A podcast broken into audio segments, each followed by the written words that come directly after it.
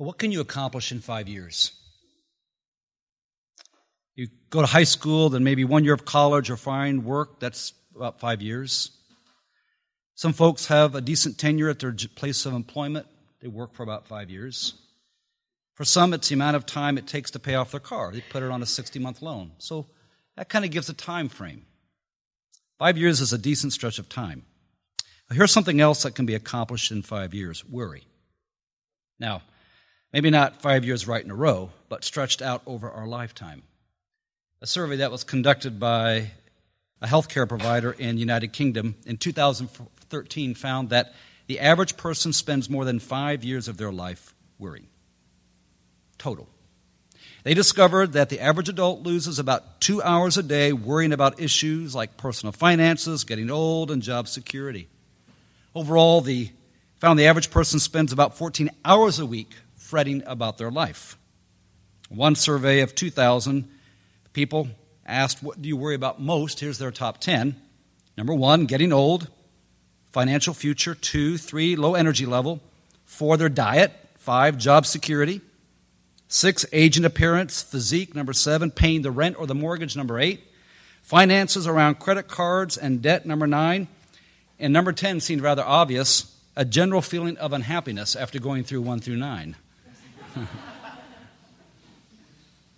Just this past week, David Brooks of the New York Times wrote an article entitled The Epidemic of Worry.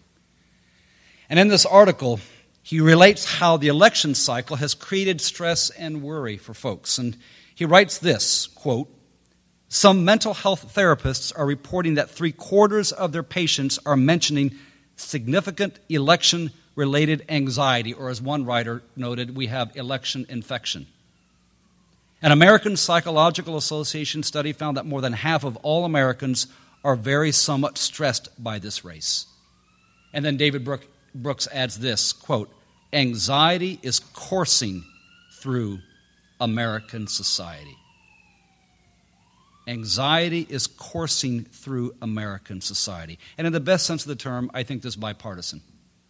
It's bipartisan anxiety, it's bipartisan stress, it's bipartisan worry. And I see it firsthand. I see it from people who are completely closed down, shut off. It's like there's a sign on the front of them that simply says this I'll be out until next week. Check back with me November 9th. I'm going into hiding. So, in the midst of this, we're reminded of Jesus' words in Matthew. Therefore, stop worrying about tomorrow, because tomorrow will worry about itself. Each day has enough trouble of its own. Jesus literally invites us to stop worrying, to quit worrying. So, what if we simply took Jesus at his word? What if we accepted this invitation to stop worrying and we try to recover about five years of our life back? At least five years of being present to something else other than just worry. On what basis does Jesus offer this invitation? That's the question I have. You know, I read that when Jesus says, Stop worrying about tomorrow, and something in me just says, Wow, that is easy for you to say, but then I have to go read my Gospels and realize the three years that Jesus spent and say, well, maybe it wasn't that easy for you to say. On what basis does Jesus offer this? Well, I think it's this on the basis of how much God values us and cares for us and is committed to providing for us because of God's love for us. This is the whole context of the verses preceding that.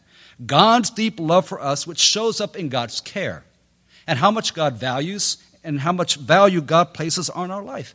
Jesus goes to great lengths to explain this to his disciples. He talks about nature. He says, Look at the birds. They're taken care of by God and my wife, but they're taken care of by God. Linda feeds all the birds in Randolph County. We've got that covered. But he says to the disciples, Look at the birds. They are taken care of. And then he adds this, and you're much more valuable than birds. In other words, if God is willing to provide and care for the birds, and we're much more valuable to God than birds are, won't God care for our needs as well? And then he points to the lilies of the field and their beauty, and how even Solomon in all of his splendor is not as beautiful as these lilies. And then he says to the disciples, if God dresses grass in the field so beautifully, it's alive today, tomorrow it's thrown into the fire, won't God do much more for you? In other words, the grass and the lilies, they're beautiful, but they're disposable. They serve a short purpose. In God's eyes, we are not disposable. Our life is not disposable. We are of deep value to God, and in this valuing, God is committed to caring for us and providing for you and I. And as if to press the point even further in all of this, Jesus then adds this So, who among you, by worrying, can add a single moment to your life? Hmm. Again, I paraphrase for myself as if Jesus is saying, Look, you do so much worrying about what you're going to eat, what you're going to wear, how you're going to look, how you're going to keep yourself young, how good you're going to look. Will any of this add life to your years? Will it increase the span of your life? Probably not. So stop worrying about those things and realize how much you're valued and loved. That God will provide all that you need. Be present to this day. Don't worry about tomorrow. It has its own troubles and worries, guaranteed. Be present to this day, this moment, this gift, and the abundance of God's love for you in this day. I had a seminary instructor, uh, Alan Kolp, when I was at Earlham School of Religion, that always seemed to end all of his prayers this way. And I remember it to this day. Four years of seminary, and this is probably one of the things I remember the most he would always pray this Yesterday's gone, tomorrow's not here yet. All we have is today. All we have. He didn't deal in the guilt of the past. He didn't deal in the what ifs of the future. All he had was today. And this is a man who went through chemotherapy, I think, at least twice for lymphoma. And when he felt strong enough, ran marathons and played golf and taught class. He was focused on this moment. And he still teaches to this day now in northern Ohio, up around Cleveland. Henry Nouwen adds this When I trust deeply that today God is truly with me and holds me safe in a divine embrace, guiding every one of my steps, I can let go of my anxious need to know how tomorrow will look or what will happen next month or next year. I can be fully here where I am and pay attention to the many signs of God's love within me and around me. I love Lisa's phrase when she shared in open worship little bits of God. Just looking and finding little bits of God in our day. And by the way, Glenn, I found a new way to end all of my prayers. Thanks, God, I feel better. That was beautiful. What is prayer, if anything, but it just helps us feel better? Paul, in the passage that Deanna wrote or read, kind of adds this to Jesus' words Don't be anxious about anything, rather, bring all of your requests to God in your prayers and petitions, along with giving thanks. Then the peace of God that exceeds all understanding will keep your hearts and minds safe in Christ Jesus. I'm going to condense this a little bit and, and just suggest a few things as we move into the next few days and even the next week. Because Paul, I think, offers us some, some suggestions to kind of work through the stress and work through the anxiety. Paul invites us first to just simply pray. And when I think of praying, I just think of having a conversation with God. I think of this interactive relationship with God where I'm listening, but I'm offering my petitions, I'm offering my requests. Often prayer is a way of just naming what is stressing us and offering that to God and in much the way that Glenn prayed. And Glenn, I'm glad you felt led because I think you taught us this morning how to pray. Pray our heart, pray our soul, pray our stresses, pray our worries because as Jesus says, God hears and God knows and God understands. Take time to pray, whatever that looks and feels like for you. Even so much so, and I'm, I'm sort of kind of going rogue here, but this is just a leading that I have. Even so much so, November 8th, we are a polling place back in the fellowship hall.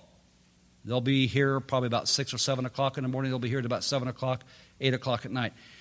I want to open up this space here for people just to come and pray, for people just to come and sit and be silent, and just to offer a different space for people just to listen and begin to acknowledge that God is, continues to be present, God continues to be real.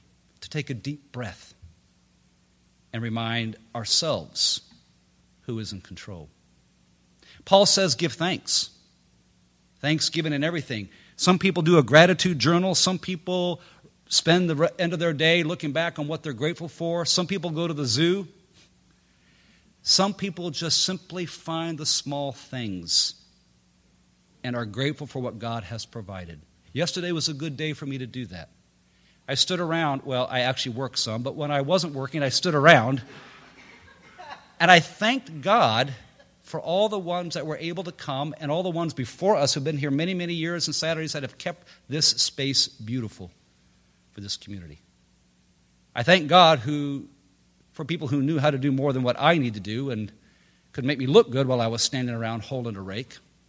I thank God for the beauty of the day. I thank God for the space to just simply be present and sit and enjoy the afternoon. I thank God for technology. Sometimes we really rail on technology, but I thank God for technology for the fact that our daughter can call us anytime, anywhere, and we can still talk three to 4,000 miles away. I thank God for family and friends being over last night. We had a time just to laugh, Chad and Marissa and two of their friends, just to laugh and share and be together. I say all that to say, yeah, sometimes you got to dig deep, but sometimes you just need to thank God for the gifts that are present in your life to counteract the negative narratives that come our way and want to subvert us to it. And then I would add this this isn't what Paul has or Jesus has in their statement, but I want to add this. Maybe a way to move out of some of this coursing anxiety that David Brooks talks about is find someone to offer a word of encouragement to this week. In fact, I would even go a bit farther. Make it a spiritual practice this week to call a hiatus on anything else that may seem negative and just offer encouragement to people because I don't think we've had enough of that. Proverbs chapter 12, verse 25 says this out of the Living Bible Anxious hearts are very heavy, but a word of encouragement does wonders. So maybe this week we just engage in the spiritual practice of offering encouragement to one another, to those we disagree with, to those who we know we're going to cancel out their vote next Tuesday and they're going to cancel out our vote. We just offer encouragement because anxiousness is weighing us down. The math backs it up. And it's taking about five years away from our life, at least the joy and the abundance. So maybe it's time we do some encouraging and we look for people that really need our encouragement. It's been a stressful cycle. It's been stressful season with negativity, toxicity, constant incivility, and even damaged relationships. Everyone is just waiting for it to be over. And maybe that will help. But just remember, this won't be the last election. I don't say that to be negative, it won't be. But maybe we can start putting spiritual practices into our lives that make a difference. So that when everything is triggered, we know we're going to worry. We're human. We know we're going to be anxious. We're human. But we know we don't have to carry it all alone. We know that we can take it to God through prayer. We know that we can be grateful. We know that we can encourage one another. And maybe we can choose to change how we carry the anxiety and worry and begin to release it to the one who cares about us so deeply, who values us so deeply, and will always, always provide. Albert Einstein wrote this, or said this at one point, and I'll close with this. The most important decision we can make is whether we believe we live in a friendly or a hostile universe. The most important decision we can make is whether we believe we live in a friendly or a hostile universe. I choose to believe we'll live in a friendly one. We're just having a bad stretch. But I choose to believe we live in a friendly one. And I choose to make sure that it stays that way as best as possible.